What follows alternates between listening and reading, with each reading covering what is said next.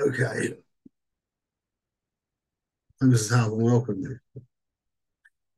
Wow, loads of people.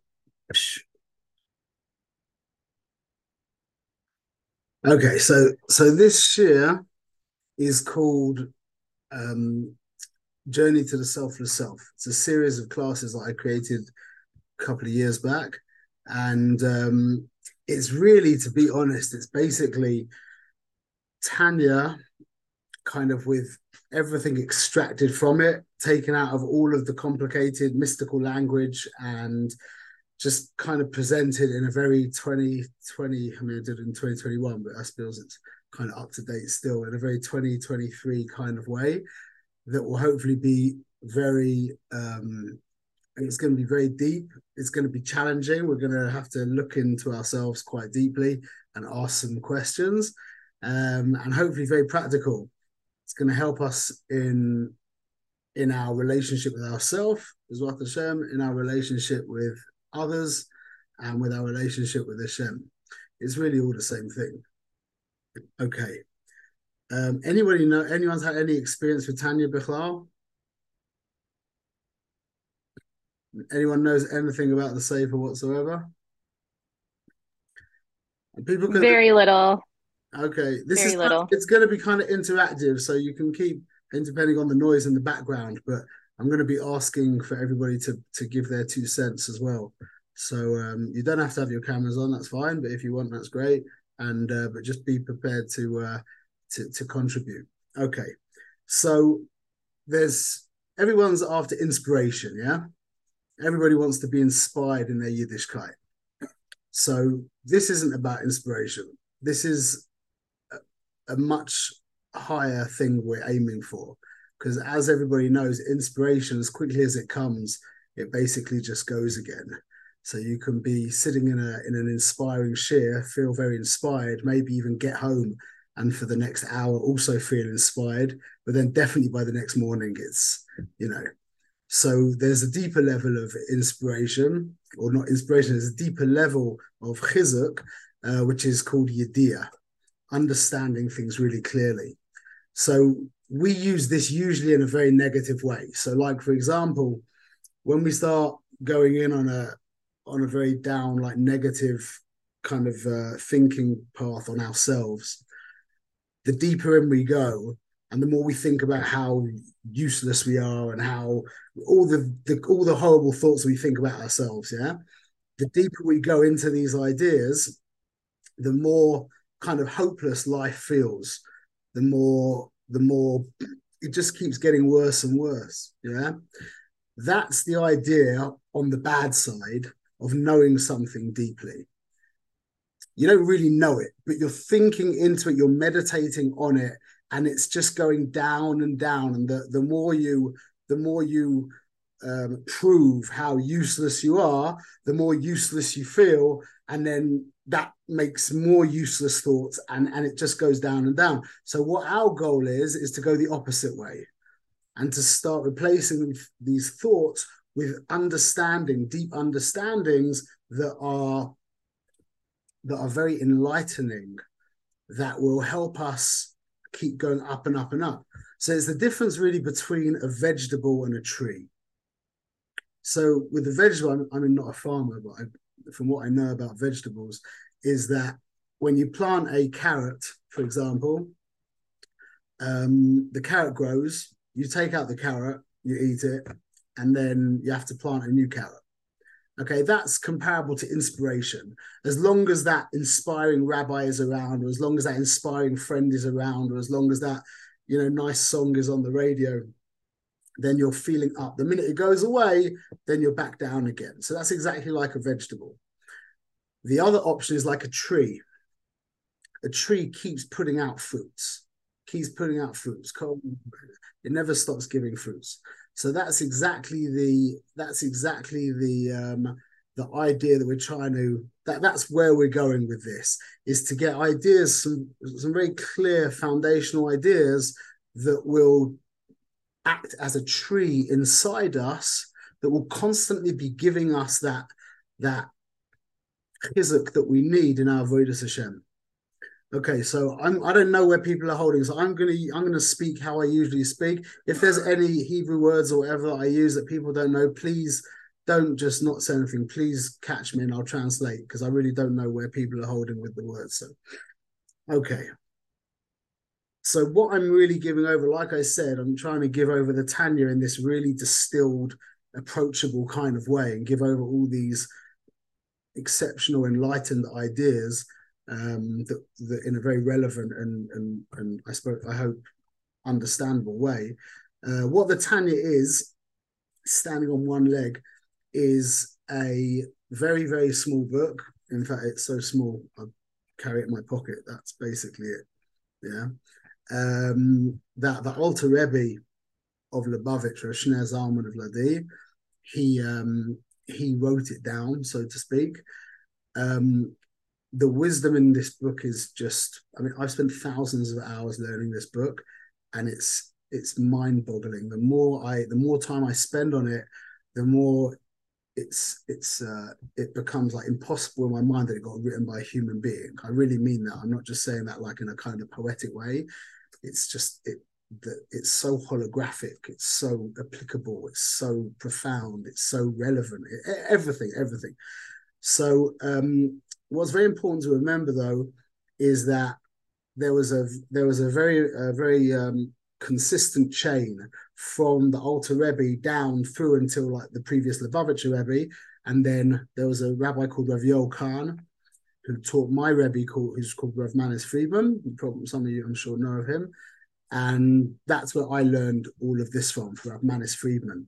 So we actually have a chain because once we get back to the uh, the Alter Rebbe, then he was a, a, student of the Maggid of Mezrich, who was a student of the Baal Shem Tov.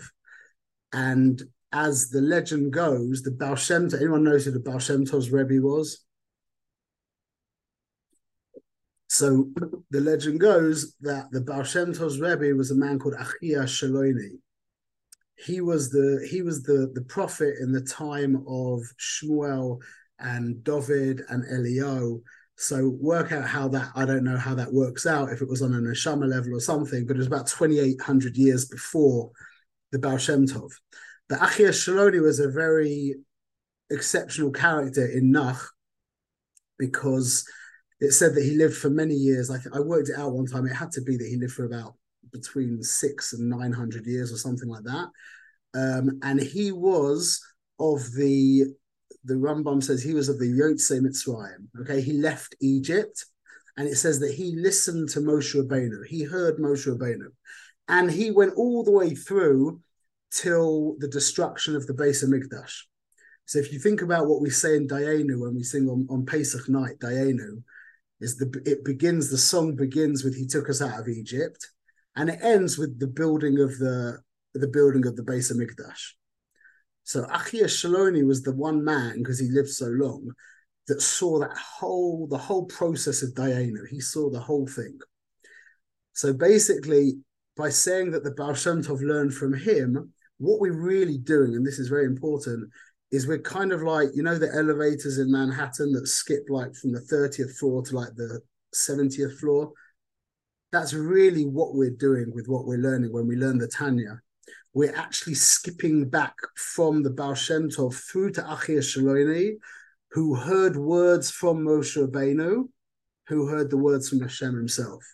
And that's called Torah Peh. And that's really, it sounds very like, you know, mystical and cool, but it really is exactly how that works. That means that there's the, the information carries the Ribono Shel Olam himself, and it's coming straight down through these words, these words become like kalim, vessels that contain meaning. Just like when you talk to somebody, you're contained in the words, your feelings, your emotions, things that you understand are contained within the words.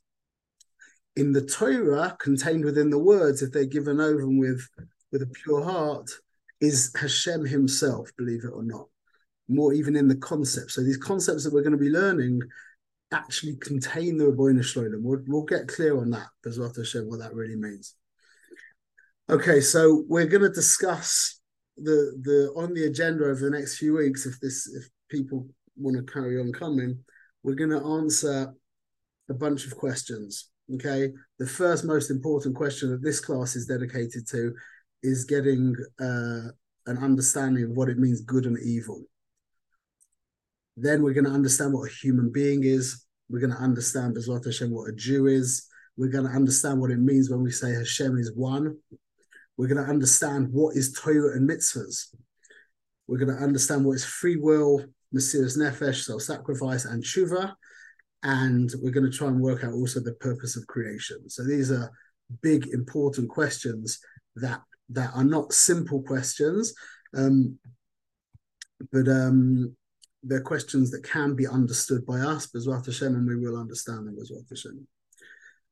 Um, just before we begin, I want to. This is quite an important point. It'll take a, few minutes to explain the um, the concept of a moshel. Everyone knows what a moshel is. Yeah. So a moshel, in English, an analogy, is a means by which we convey an idea that's maybe unrelatable or too big to somebody else who's so so somebody else can relate to it and understand it. But there's two ways that mashalim go in the Torah. There's mashalim that we learn from Hashem to us, and then there's mashalim that we learn from us to Hashem. And it's important to get the to get the the direction correct. So, for example, um, there's this profound cosmic truth or cosmic system that Hashem used to create creation. There's two ways of giving to something. There's what's called giving on a level of face to face and giving on a level called back to back. So, what does that mean? So, giving on a level of face to face is when the other person is an end unto themselves. So when we're relating to our children, we don't want anything, well, hopefully, we don't want anything from our children. It's about them. Every interaction we should have with our children should be about them. I know we're not perfect, so it's not always, but that's what it should be. Yeah, that's called a face to face relationship. A back to back relationship means it's not about the other person. Really, it's about me. So a great example of a back-to-back relationship would be the relationship that you have with a cab driver. Okay, he doesn't care about you. He just cares. I'm going to be, you know, maybe he's a nice guy, but Lamaisa, he doesn't care about you. He cares about your money, and you don't care about him. You care about getting to where you need to get to. That's called a back-to-back relationship. So there's two kinds of creations. There's creations that Hashem made face to face that they are an end unto themselves. That's why he made creation. And then there's creations that he made, he didn't really want to make them, but he made them as a means to an end. So the whole concept of Ra, of evil, yeah, he doesn't want evil for itself. He wants evil so that we can have a, the ability to choose good. Because if we didn't have evil, if there was no kind of evil in the world, then there would be no ability to choose Tov. So us choosing Tov, that's an end unto itself. But his relationship to evil is a back-to-back relationship. It's a kind of transactional relationship. And this is what the point now is what I want to bring up. So this is everyone hears this is like a big cosmic way. If you read and if you learn in Kabbalah, it's all talking about face to face and back to back, and there's also back to front and front to back and there's all these and it's very complicated and esoteric and mystical and etc but one of the things that we learn is that when somebody's in a back-to-back relationship with someone well you're only in the cab for a minute so it doesn't really matter but if you're in a relationship with someone and they become a means to an end then let me say it backwards the the way it works with Hashem in this world the reason why ra is getting more Ra is because his relationship to Ra is a back to back relationship. And that back to back relationship causes a rebellion from the one who's receiving. Because he's not receiving from your inner essence, he's receiving from an external part of you. And he senses that on a subconscious level, whatever it is. And the evil starts to rebel and gets worse and worse Now that's the cosmic reality. Bringing that down into our life, if we're treating our children, if we're with our children on a back-to-back basis, that will cause a rebellion from our children. Our children will want to make distance from us. If our children aren't an end unto themselves, and we're treating them as a means to some kind of selfish end, then what that will cause is them trying to create a distance from us. So that's a very deep idea, but that's just the idea of a moshel that exists on like a cosmic level that in our life is on a very, very practical, just very immediate and practical level. Okay. And there's Mashalim that go the other way as well. But we just wanted to start off by explaining that there's going to be, there's going to be, we're going to be learning from Moshel this way to this way. Like, for example, we hear that Hashem gets angry. Yeah. Over and over in the Chumash, it talks about Hashem getting angry. So, really, in our mind and mind, in our heart of hearts, we're thinking that's really ridiculous. How can he get angry? But when we understand that the moshel of anger is going, his anger is true anger, and our anger is the petty anger. Now we've got something to work with. Now we can understand what anger actually is. But when we're thinking about our, our anger and we're putting it on him, we just think of him as this petty, irate old man, and we're like, "What's what, what's with you, God? Pull it together." But that's because we're going the wrong way. The same idea as with a hand. Yeah, we say that Hashem has an arm, and we say we have an arm. And then we say, no, he doesn't really have an arm. But the truth is, he really has an arm. This is just a representation of a real arm. His arm isn't made of, his arm doesn't have any physicality to it in any way. But a real arm can split a sea and can destroy, you know, a, a nation. Our arm is just a is just a, a, a representation of what a real arm actually is. Once you've got it straight, then everything starts to make a lot of sense. You'll see. Okay. So the question is, I want everyone to try and give me an answer to this. Is do we have a definition for good and evil? Toiv and Ra. Can anyone think of uh, can anyone think of a definition for a definition?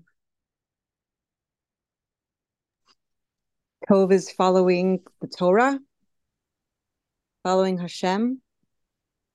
Okay. I don't know about, and I guess Ra is not. So, so there can only be Tov and Ra when there's the Torah. Somebody mm, who doesn't believe in question. God can't be good. Tov is a face-to-face relationship with something, and Ra is a back-to-back. Well, that's very deep. Um, okay any other one anyone else want to throw out because it, it's interesting because i've asked this question to so many people and the reaction's nearly all the same and i see it by you guys as well is usually like you know people their eyes kind of go they're like people like smile and they're like of course i can give you a definition for tov ra good and evil and then after about a few seconds their eyes like kind of go upwards and they're like hmm um, actually, that's not so straightforward. And it's quite embarrassing. People actually get embarrassed by it. And I, have asked big Talmudei Chachamim as well, who actually also give me the same answer, or they patchki around and they don't like. It's amazing how people don't have a generally don't people don't have an actual working definition of good and good and evil. So I'll just read. I typed into the chatbot GPT just now. Yeah, what is the definition? Shmuel, yeah. Could it be perceived good, what we perceive as good? Because I was originally going to say Ratzon Hashem, but Ra is also Ratzon Hashem. So could let's it be what we, we perceive? So, I mean, there's a lot of people who don't believe in God, Bichlal, who believe very much in the concept of good and evil. So when we plug it into when we plug it into Torah, that's nice, and it might even be true. But but everyone know everyone knows like what happened two weeks ago in Eretz Israel was Ra. Everyone. There's no discussion there. You don't need one second, whatever that is. Okay. Um, you don't need um, you don't need the Torah to tell you that what happened in Eretz Israel just now was Ra. So so it has to be something more to say foundational than Torah is not the right thing to say, but it has to be something more universal, like more kind of natural, like baked into the system. You with me? So listen to what the chatbot said. Yeah, chatbot says, "What is the definition of good and evil?" It said the definitions of good and evil are complex and can vary depending on one's philosophical, cultural, pardon me, religious, and ethical perspectives then it gave a whole bunch of different ways of understanding it that were very convoluted. And then it said at the end, it's it's important to note that the definitions of good and evil can be highly subjective and context dependent. And there is often significant debate and diversity of opinion regarding what actions and behaviors fall into each category. Additionally, the definitions of good and evil can evolve over time as societies and cultures change and as our understandings of ethics and morality deepens. So you walk away from that and you're like, well, maybe there isn't such a thing as good and evil.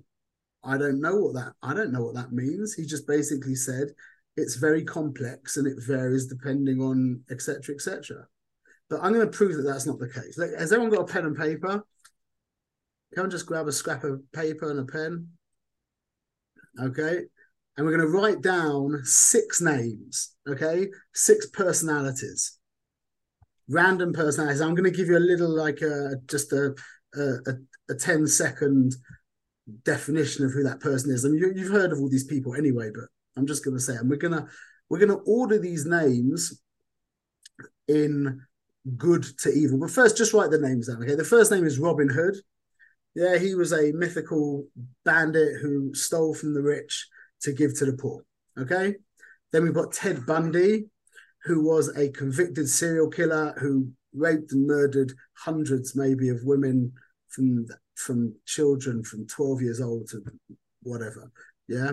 Then we've got Mother Teresa, who there is a little bit of controversy about her, but I want to I just want to focus on the fact that she was she ran a ser- uh, like um, a, a chain of hospices called uh, House of the Dying for people in India who were dying.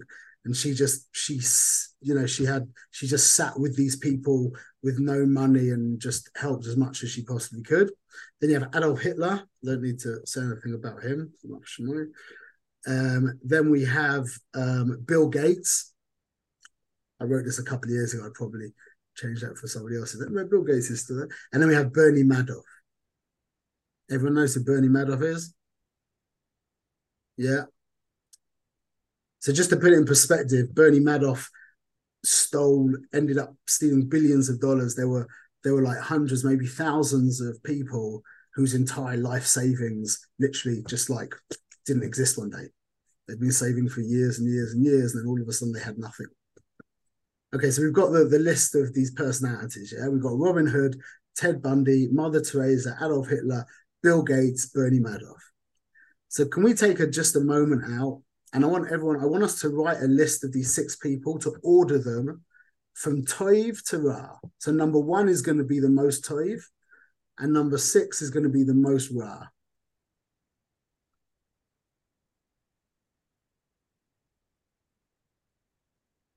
And we'll see an interesting thing, I think. Just give me a give me a thumbs up when you've done it.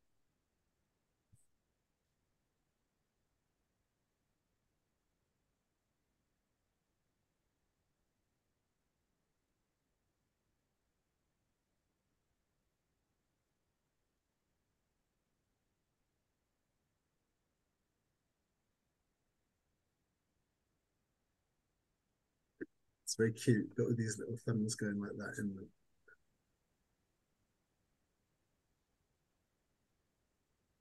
Quite easy, yeah? People found that easy? Relatively easy, not so easy. Quite easy. What do you think the chances are that we're all going to have the same order? Just right, you can just send a send a message out of 10. 10 out of 10, everyone's going to have the same order. So just shoot a quick message. What do you think? 9 out of 10, 10 out of 10.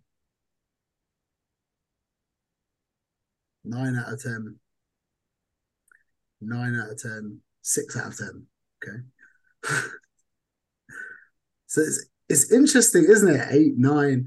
See, everybody, we just, I mean, the ch- everyone knows how cool the chatbot GPT is, yeah. Does everyone know how insanely unbelievable, amazing that thing is? No, it's much unbelievable. And he just couldn't, he just couldn't do it at all. He failed completely. What is good and evil?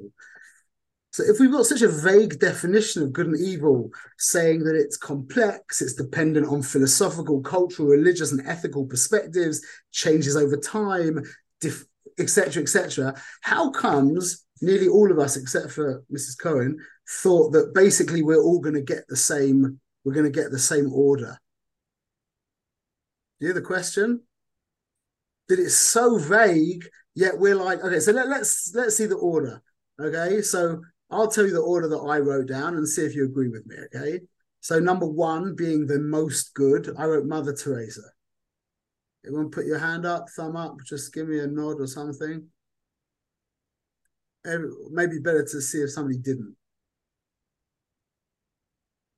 Okay, everybody put Mother Teresa. So number one, that's good. So we all got that wrong. Or maybe not right. Just the second one I wrote was Bill Gates. Yeah, everyone's nodding. Again, if you didn't write, it's probably better if you didn't write it to, to put a thumbs down. Okay. Then after that, I wrote Robin Hood. Yeah. Then after that, I wrote Bernie Madoff. Yeah. Oh no. Who did you write, Mrs. Katz? I have Bernie Madoff. Yeah, I said Bernie Madoff. Number four is Bernie Madoff. All right, Ted Bundy and then Bernie Madoff. You put you okay, yeah. Then number five. Now number five, I oh. wrote Ted Bundy, and obviously because we're all Jewish, we're going to put Adolf Hitler Machshama as number number six. So did is there anybody who didn't get that list? I'll just say it again. So there's Mother Teresa, Bill Gates, Robin Hood, Bernie Madoff, Ted Bundy, Yamach Shemoy, Adolf Hitler, Yamach Shemoy. Everyone got the same. Did anyone get a different list? I actually, put... I'm sorry. Go on, go for it. I actually had Hitler a second, um, only because it's a conversation like I've had um, many well, times over. Um, Say again. Only because I've had this conversation many times over. I put Hitler a second, um, because and, and Bundy the last. Yes. Good. We'll um, discuss that. Okay. I, I, I, even I agree with you. Maybe we'll talk about that. Right. This is Hammy. What were you going to say? I put for number two Robin Hood and number three Bill Gates. Okay, good. Me too. I had the same order. Yeah, you don't think like the fact of like stealing from like people, it's kind of like holding up at gunpoint even if you're going to give it to poor people, it's a little bit like not Beseder. My thought process was the intentions were good versus Bill Gates, where it's more neutral. Like he wasn't doing it to.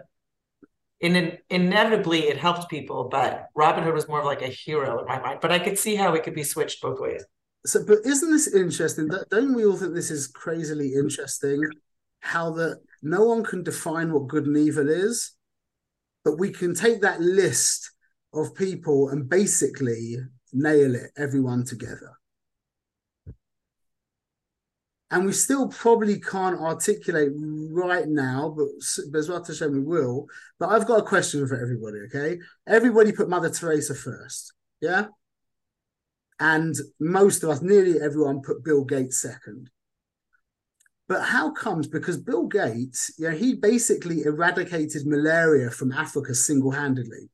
He helped like like hundreds of millions of people, literally saved the lives of hundreds of millions of people almost single-handedly. Mother Teresa, on the other hand, don't get me wrong, she probably helped you know thousands of people, maybe tens of thousands of people, but it was nothing like the level of of good that Bill Gates put into the world. But how comes everybody put Mother Teresa above Bill Gates without even a thought? Because she had the people. She, they had she had the other people in mind more than herself. It sounds like Bill, Bill Gates. Gates So, Bill Gates so- the opposite way. wait, so I'm not. So you're saying because because Mother Teresa had you, you but you're basically saying you don't really care about what happens. It's about Lemisa. It's, it's about the The feeling. person. What ha- where it's coming from. Yeah. So now let's let's discuss this idea of Ted Bundy and Adolf Hitler on the same on the same level. Because this, I think, if you're going to say that Mother Teresa is better than Bill Gates, even though Bill Gates saved hundreds of millions of people and Mother Teresa maybe saved tens of thousands of people, let's say, yeah, then we've got a discussion open now with Ted Bundy and Adolf Hitler. It's horrible to even say these names but we just discuss it's not about it's not about the actual actions yeah?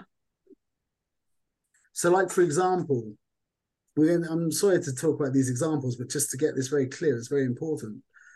Um well let, let's we'll go we'll say that in a minute. So so basically the way we've ordered it and the way that everybody understands instinctually what is good and evil is how we're going to now translate these words that are going to be foundational in in our entire avodas Hashem, in everything that we do as a Jew and as a human being, is that our definition, our working definition of good is selfless.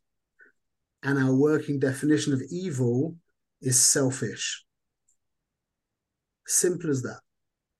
Super simple. And everyone knows it. Everyone knows it. I'm surprised the chatbot didn't know it. It's not cultural. It's not philosophical. It's not. It's not religious. Everybody knows that selfish is evil and selfless is good. So now, what about the outcome? So, what about just to, to paint a horrible picture?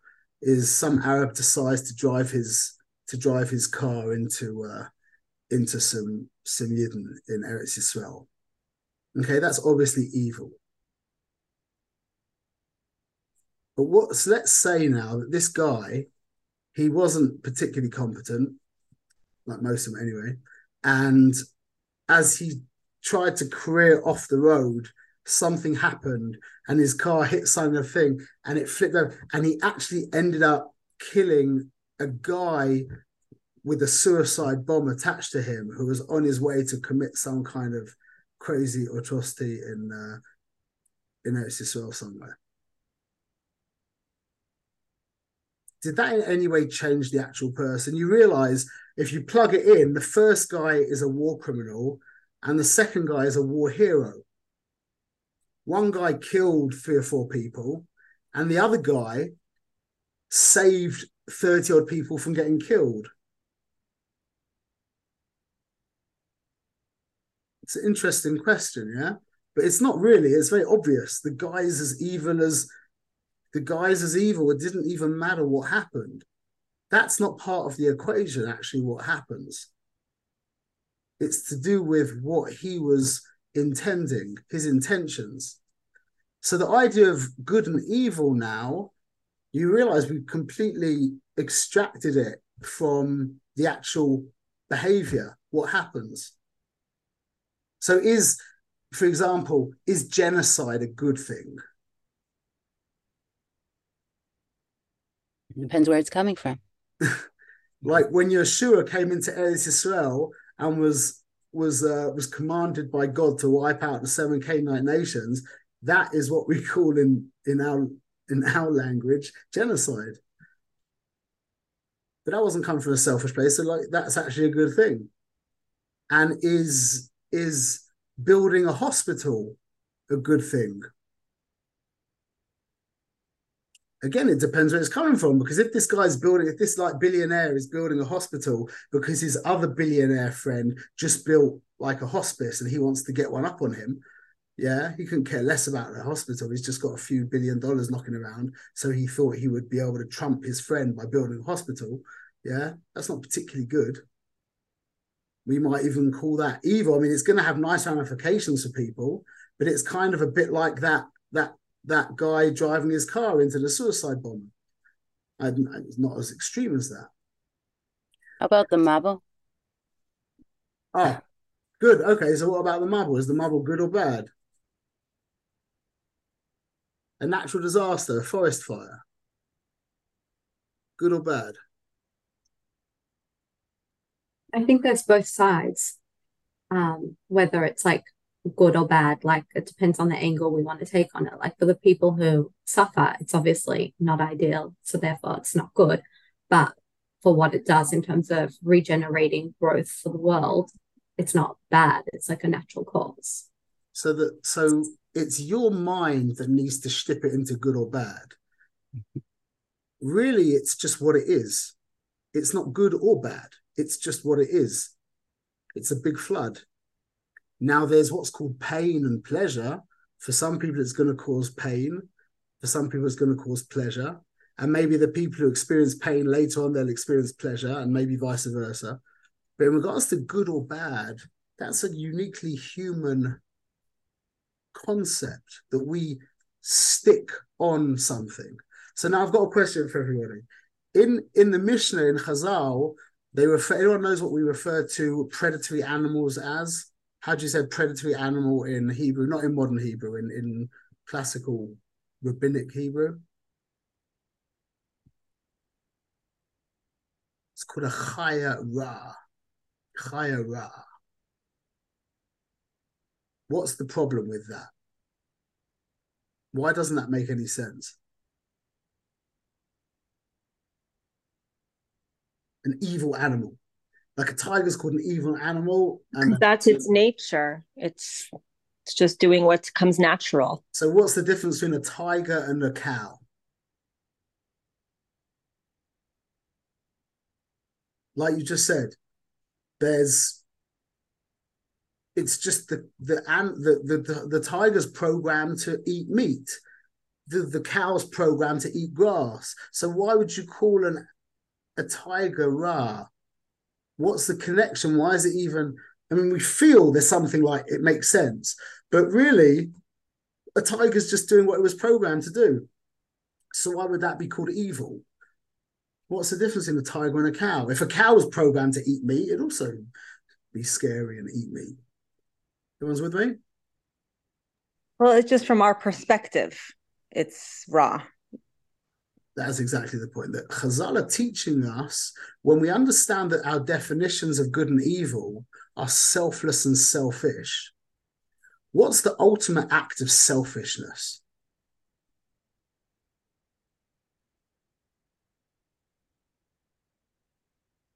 The most selfish thing that one person can do to another.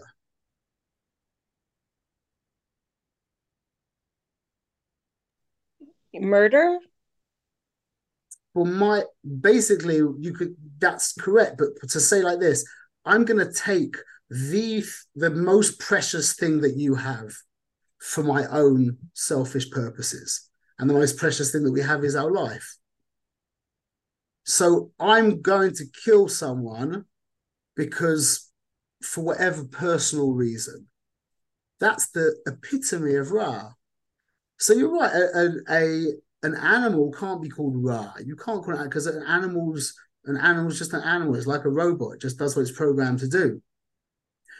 But the very the very um, concept of an animal taking the life of an, another animal so that it can continue to live, Chazal's teaching us what Ra actually means. Everyone's with me? That's the very definition of Ra, that I will take your life so that I can continue to live. So now, what's the what's the person who embodies what's the trait that we call this person who embodies the trait of Toiv, who's selfless, the person who's become selfless. In English, what would be the what would be the word we would use to describe that person? Righteous? Righteous. Murder. Okay, that's a little bit. The problem with righteous is a bit vague because some people would call the uh, those uh, the the uh, the Rishoyim who came into Eretz Yisrael righteous. what what what's a more a more a more uh, what's the word a more uh, helpful a more helpful label a hero hero sorry it's probably better what? A hero or someone said a martyr? A hero martyr? So it's very simple. The the name for a person who's embodied selflessness meaning that he really appreciates that you exist he's called humble or she's called humble. That's a humble person. A humble person isn't a person who's just very self, you know, he keeps his head down like this and he goes like this and well, that's not humble. A humble person means that he really appreciates that you're a real, that you're a metzius, that you're that you exist. In fact, a really humble person feels that you exist more than he exists. Not in like a negative kind of uh, you know, dependent, pathetic way, but in a very real way you're you are more real to him than he is to so I'll just give you the uh, in the Gemara it describes the the Chassid, the Tzaddik, and the Rasha. It's very interesting because it says that the Chassid, the, the Rasha, it says it, says the whole thing in six words. It says Rasha Zarkan, Tzaddik Kavran, Chassid Sarfan. it means like this the Rasha throws them on the floor. The tzaddik buries them, and the chassid burns them. What's it talking about? Talking about nails, fingernails. The the the Rasha throws them on the floor. Everyone knows that fingernails, however it works out, are not healthy for pregnant women, whatever. So the Rasha throws them on the floor. The tzaddik buries them, and the chassid burns them. How is that teaching us what these three categories are?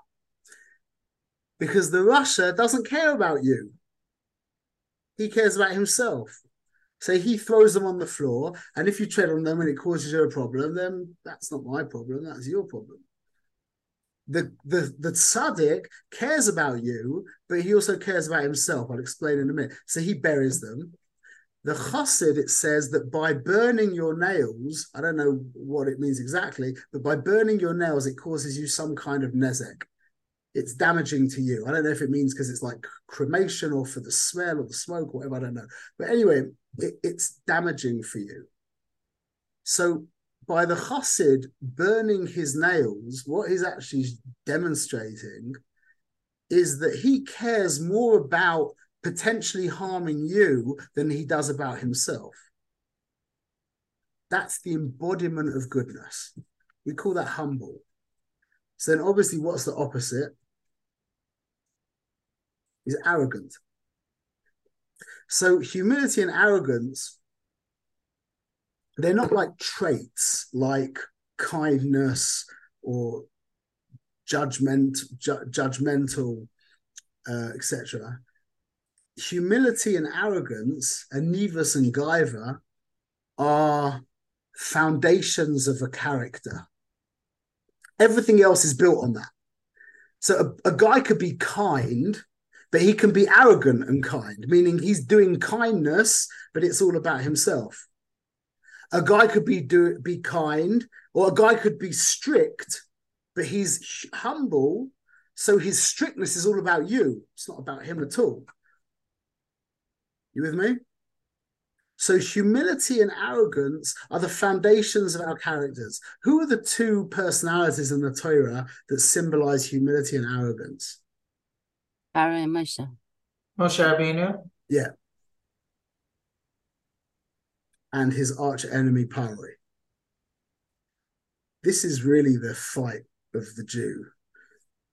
Is being freed from arrogance. That's it.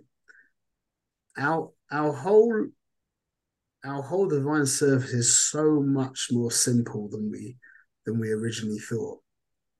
It's so much more simple. Baruch Hashem. Can I ask a question? Sure.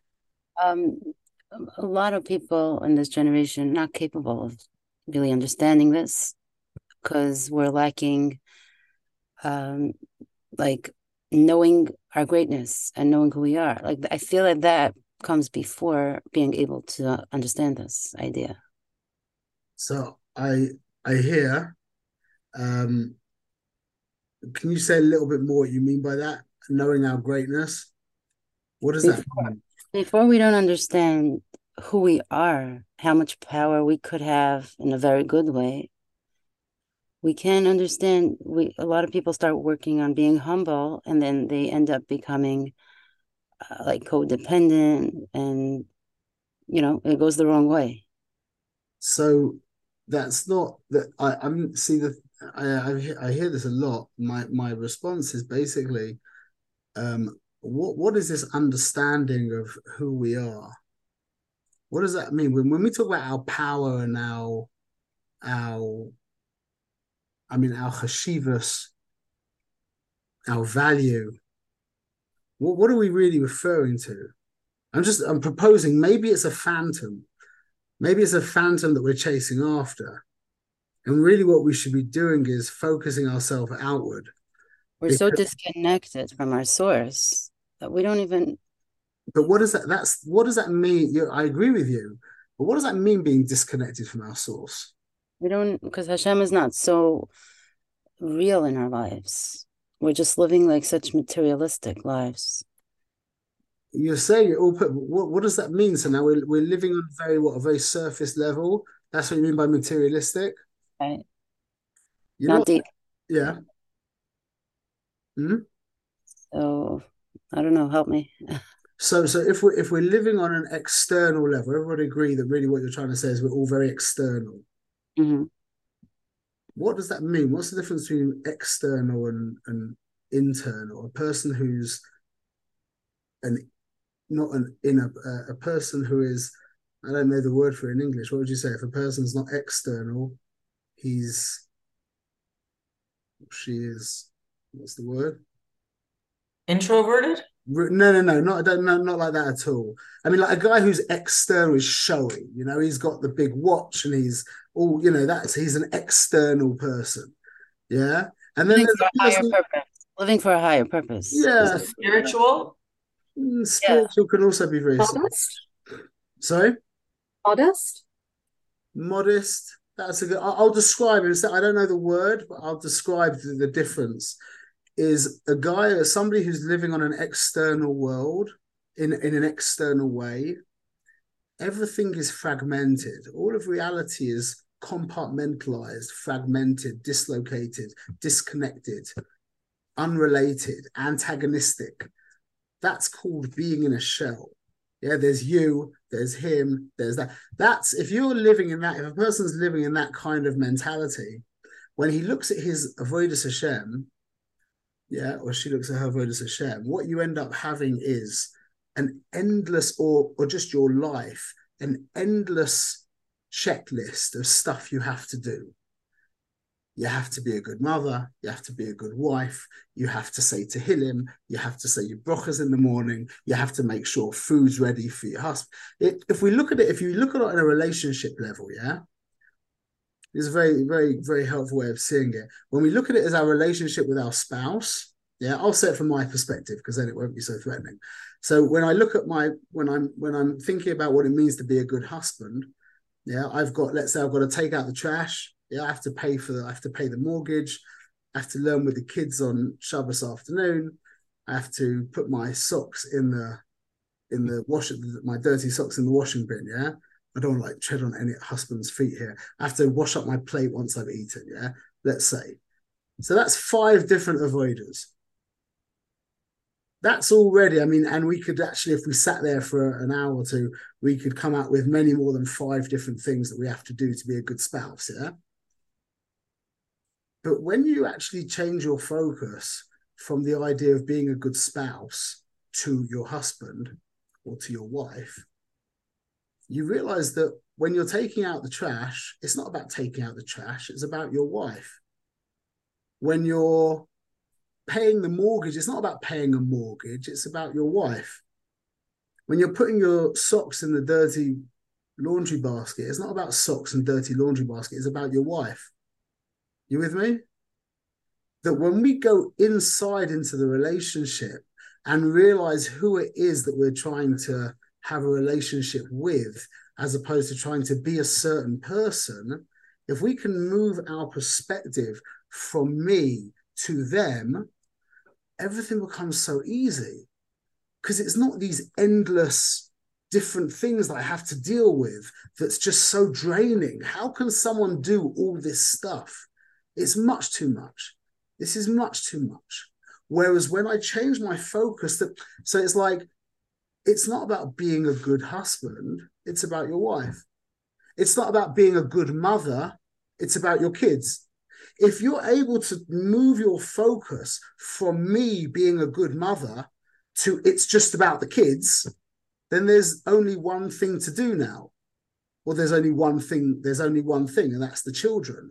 Oh, in this situation, then I have to deal with this. And in this situation, then my my children, my need, the need of my child manifests like this.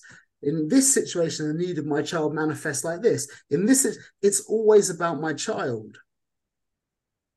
That's exactly what we're talking about. When we can move our focus, what Mrs. Silver was just saying before, is this idea of building ourselves and going to the, you know, the psychoanalyst and digging deeper and deeper and deeper into, you know, what happened when I was five years old and what this and that. I'm not saying there aren't such things as trauma. I'm not saying that at all. That's for sure. But if we can move our perspective from me to Hashem, or from me to my children, or from me to my spouse, then life becomes much more, much more manageable. Because we don't end up with this endless this endless checklist of things to do. There just becomes one thing to do. So that's really the that's really the avoid of becoming humble.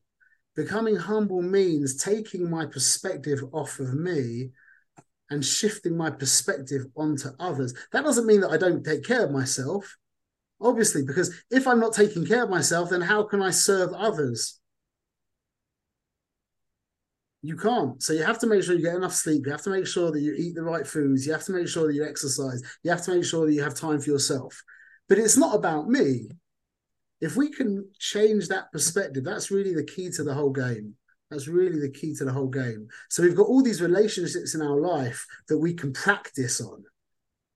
It's about my kids. It's not about me. It's not about me being a good mother. It's about my kids. It's got nothing to do with me if we get all these amazing relationships to practice this on, and then we plug it into the big relationship, which is with Hashem. And then everything, even our relationships, then become a part of our relationship with our Creator.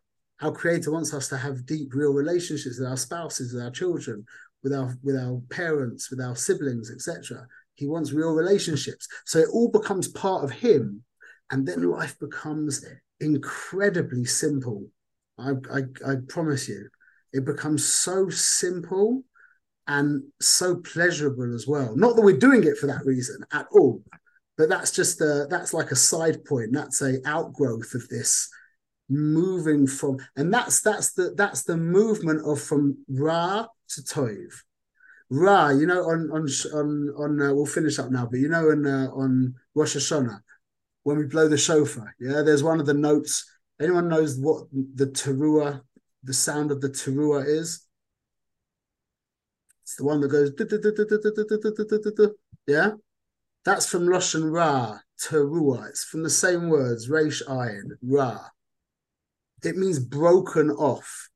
It means separated, dislocated, fragmented, in pieces. That's what Ra is. Ra is when you see the world as these disconnected, antagonistic, unrelated pieces.